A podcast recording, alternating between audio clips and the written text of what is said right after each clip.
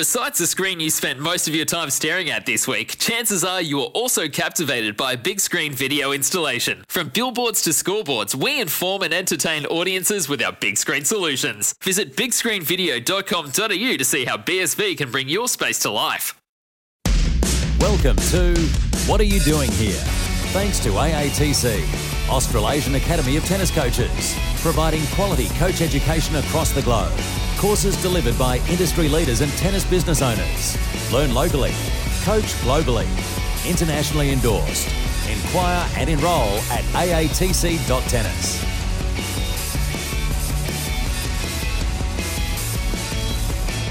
What are you doing here?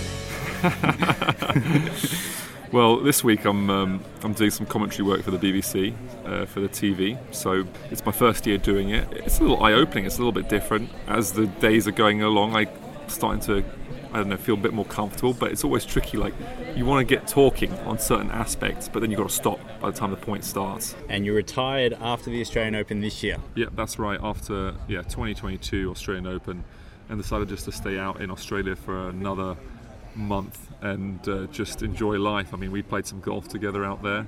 We but- sure did, yeah. And uh, yeah, I went out to, um, to, to to see the Great Barrier Reef as well. Went down to Phillip Island. Went down to Great Ocean Roads. Um, down to Sydney as well to see the Blue Mountains as well. So I just felt like. I've been doing it for 12, 13 years, never seen anything on any trip to Australia, and I was like, that's embarrassing, uh, considering the wonders of Australia. yeah, sure. Um, so I actually really enjoyed it. I never had the opportunity when I was playing tennis, and now that I don't, I've got more opportunities to actually explore a little bit. Okay, so we've gone from that's basically end of March or so that you finished up in Australia or end of February. We're in June now, and this would be your first job outside of playing, is that right? Yeah, exactly. Yeah, first temporary job, just over the summer, just doing a little bit of commentary work, uh, just to try and pay for all the green fees I've had to pay for on the golf courses. Um, but also, I went for a, I went for a trip in America. I went to the Grand Canyon, did a road trip around there to see Monument Valley, and Played some more golf there too, right? played some more golf there Yeah. as well. You know, I always like to throw in a little golf. Yeah. And then some exploration at the same time. Yeah, sure. Um, so yeah, and I'm sure after this tournament there'll be a little bit more of that to come. Yeah, you were in Austin at 1.2, is that right? That's right. Yeah. So I Yeah. went to Austin for a wedding, Yeah. and then I flew to Vegas, and that's when I did the little sort of seven-day road trip, kind of around the deserts and, and trying to see all the sights. Yeah, okay, all right. So, how do you like commentating? Yeah, it's good actually. I mean, um, I actually enjoy it. I think uh, sometimes when you're just talking on, like I've done radio in the past when I was playing, and when you're just talking, um, you know, you're obviously trying to fill listener in, but I'm not very good at, you know, saying, oh, explain what's actually happening in the point as it happens. It's a little bit easier on TV when you just try to explain the kind of tactics that are being had, whereas the viewer can actually see themselves what the point looks like. So it's easier to kind of bring that message across. Um, so it's really it's good. I don't mind it, I, and I'm you know like watching the singles matches and trying to figure it out. You know, figure out what's going on and what players are thinking, and um, and trying to help the viewer, I guess, a little bit more insight of what's happening. Yeah, sure. So, you retired start of 2022. How long had you been planning that retirement for? Was it a spur of the moment thing? No, no, no. I mean, to be honest, I think the first inkling, that first moment of like how long do I want to keep doing this for, came in 2020 January, actually at the Australian Open. And I was thinking, you know what, that's just maybe I'm just going through a bit of a phase, and you know, you dismiss it a little bit. And you know, I'm still thinking I'm pretty young. I was 34 at the time. Um, and you carry on the season, and I had a reasonably good season, but then COVID hit um, in March, April time, and I think that's when it really kind of hit home that I wasn't actually enjoying it as much as I used to. Um, Sure. and I think you start realizing, you know, other priorities in your life. I, I don't know, like the way I used to kind of be on a tour was I was all or nothing. Um, I never used to go and visit anywhere. I never used to go out for dinners. I never used to, you know, hang out with other friends, watch matches. It was just like courts, practice, gym, rehab, go to the hotel, relax, back at it the next day, same thing, same thing, same thing. You know, when I'd come back here, friends would be asking me to go out. Let's go out for dinner. Let's go out for drinks. And I'd say no because I don't know. I just I didn't know how else to do it, and I'm not trying to say that was the right way or the wrong way. Just Yeah. some people can relax, and I just couldn't. And I think I got to my threshold eventually. Okay, yeah. Which Uh, is which is probably the best thing any player could say about their career if you feel like you maximised Yeah, what you had, right? Exactly, and I think the at the end of the day, I'm you know pretty happy with the decision. I, I don't feel I have any regrets. Uh, it's it's lovely being here at Wimbledon, watching everyone, but I don't feel like oh I should have carried on for a little bit longer to play. I don't I don't feel that at all. So I guess that's a good decision, and I hope everyone can reach that sort of decision when they stop playing tennis. Yeah. So when you start to think about the time where you're going to stop, have you started doing any planning for post-career, what you're going to do after? Obviously, you landed here for these couple of weeks, but is that going to be an ongoing thing, or are you looking at doing other things as well? Initially, like obviously for the last year or so, I've been you know trying to build your network. I think that's important. Talking to people, uh, trying to kind of at least make them aware that, t- that, your you know your time is coming to an end in terms of tennis, uh, and that you might be open to opportunities afterwards. And it's actually been amazing of how many people are willing to give you their time and speak to you um, and, and, help you because you know you're a tennis player. They they want to talk to you. They they are interested to hear about your story. Um, and and they always want to. They almost feel like they would mind being part of the next chapter of it. Um, and you know, not everything is always you know extremely constructive, but sometimes it just helps you to rule out certain things that you don't want to do. It doesn't always mean that you're going to get a job offer at that moment, but um, I think that's been quite vital. And um, I still am trying to break it down. I think for me, the most important thing was to enjoy the summer. I haven't had a summer in about 12 years, um, so I wanted to really enjoy that and then kind of nail down what I wanted to do after the summer was done. Thankfully, I'm in a position where I don't, you know, need to pay it. I don't need to make, make a paycheck right this moment to, you know, pay the bills. Um, so I've had the opportunity to kind of take time and really figure out what it is I want to do. Yeah, you were saying you've become uh, kind of like a yes man, right? So, so, any anyone that asks you to do anything, and you pretty much have told yourself you have to say yes. Yeah, I mean, uh, within reason. Obviously, if someone says you know go and chug a bottle of vodka, I'm probably not going to do that. But yeah, I think for so many times I've just said no, nah, I'm too tired, no, not interested. And now it's sort of like spur of the moment. I mean, people could just say, hey, listen, we're in central London, come and meet us for a drink. And I'm like, okay, just not even ready, just go. Bang, off we go. As I said, like the spur of the moment thing was to go to Las Vegas. I didn't plan on doing that. But I was like, you know what, let's get it. Get the flight, get the, get the car, off we go. And, and so those are the kind of things I'm trying to do. And, and think it's just kind of fun. You never know what can happen out of it. Yeah. So you talk you talk about your network as well now. Um, your brother's obviously pretty heavy involved with the ATP tour. Uh, have you taken any advice from him at all? Yeah, I've spoken to him a little bit, and, and he's been quite helpful in that sense. But I probably haven't really spoken to him as much as I should, simply because I'm. It's almost like one of these ones where I want to speak to him when you're on sort of the third stage of your decision making out of let's say five, and at the moment I'm still on one, and I don't. Uh, it's almost like I'm not sure. I think he will help me narrow it down a bit more once I get to a stage, but we're not quite there yet. But I have spoken to him a little bit, and I think he's actually quite excited for me because he wants to know where I'm going to go and what I'm going to do and what's exciting me. And um, yeah, all these all these inputs from him and, and, other people have been very very useful. Obviously, we've spoken a little bit before as well, and you had various areas of interest outside of tennis as well as within tennis. Uh, you've landed up in a tennis job. Where are your thoughts at with that? What, would you are you looking to try and stay within tennis, or do you think you might leave tennis and go into the business world? What do you think about that?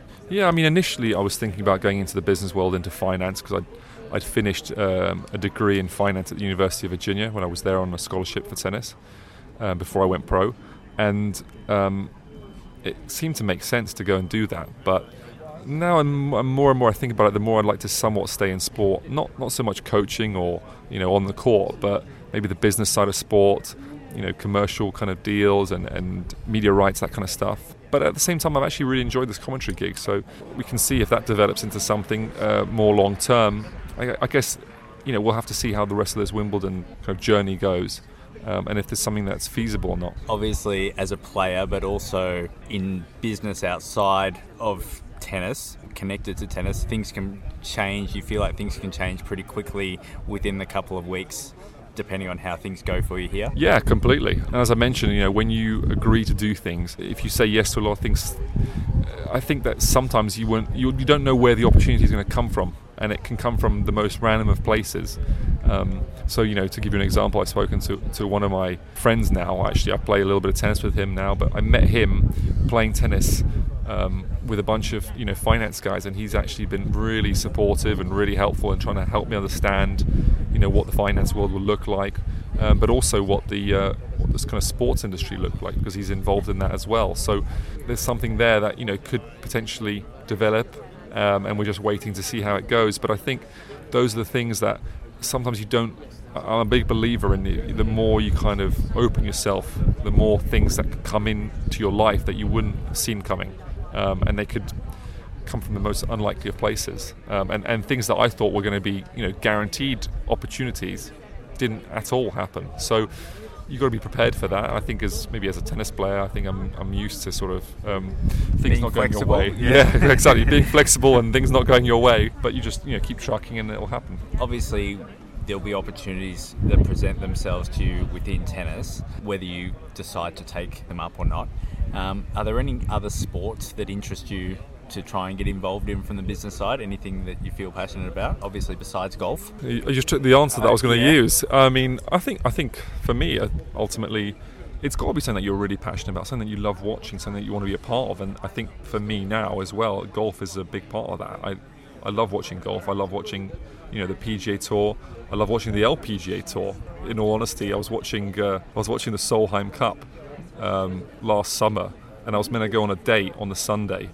And I and I basically said I was ill, so I could actually watch the Cancelled, you rest cancelled your date, so I could watch the last day of the Solheim Cup on TV because it was so thrilling. So Okay. Did you reschedule or straight cancel? yes, there was a reschedule. It was a reschedule. So yeah, I mean there was a date, but didn't go. Maybe they didn't go that for a didn't reason. go your way either. exactly. Maybe that maybe that cost me, but hey ho, that's the way it goes. But yeah, so I think that would be quite interesting as well. Uh, and I think it, especially now, it, the golf is in a very strange period. I was about to say, we're in London. Um, I was here two or three weeks ago, and at my hotel was a lot of people from the LIV Tour that just had the first event here. Yeah. Would that be something that interests you? Uh, what, what's your view on the LIV Tour? I mean, I think at the end of the day, I don't.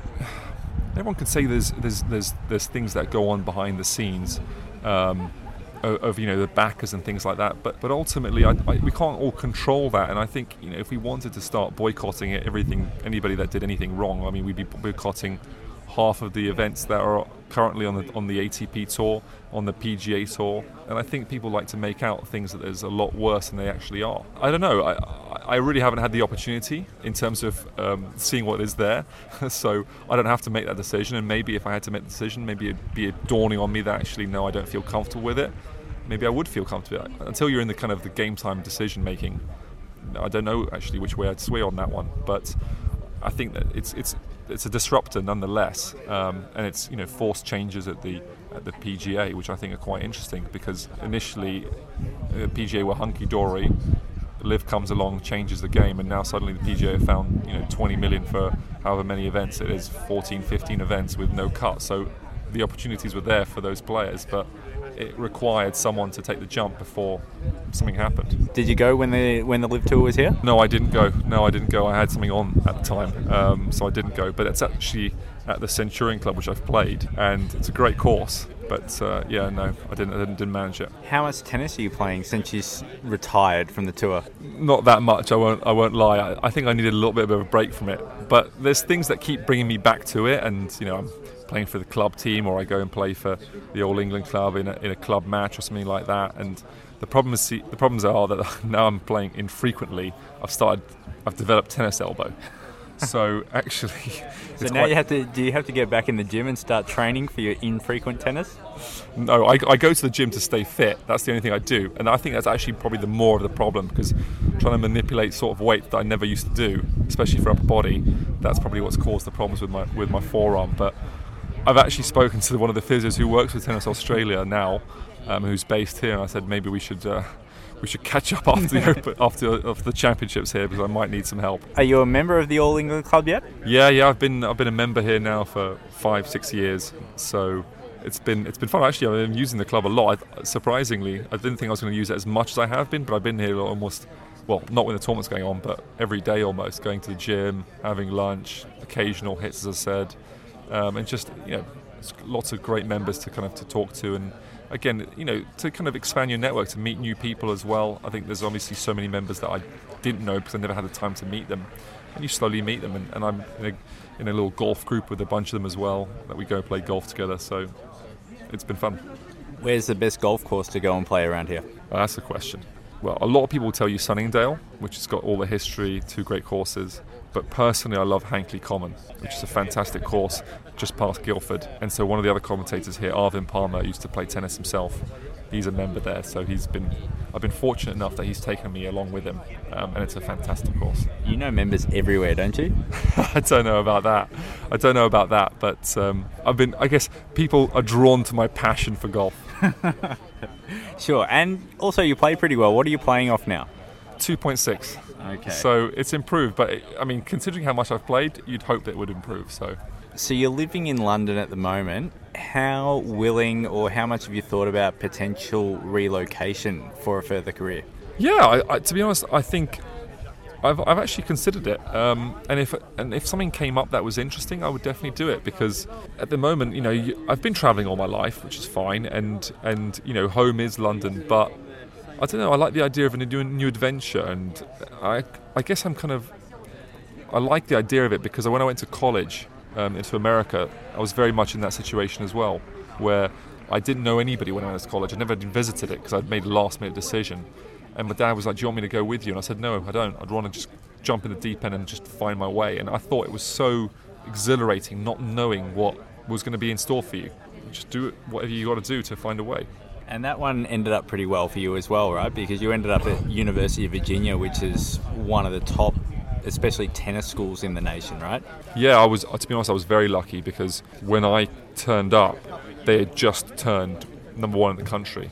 So we had a great team. Somdev Devvarman was on our team. You know, he ended up being, I think, top 50 or 60 in the world in singles. Also a fellow commentator now as well. Exactly. Yeah, he does some commentary for the Indian TV.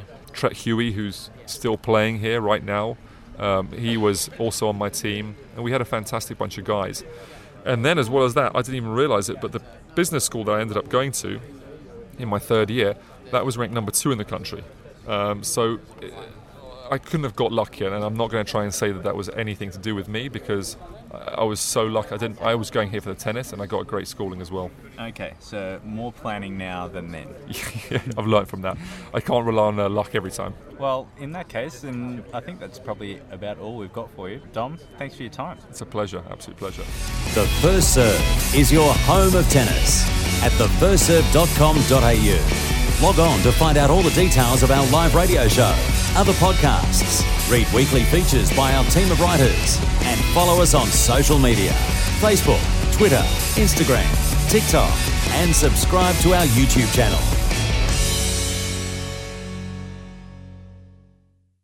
G'day, Mike Hussey here. Get on board Australia's best fantasy cricket game, KFC Supercoach BBL. It's fun, free, and easy to play. Play today at supercoach.com.au. T's and C's apply. New South Wales authorisation number TP slash 01005.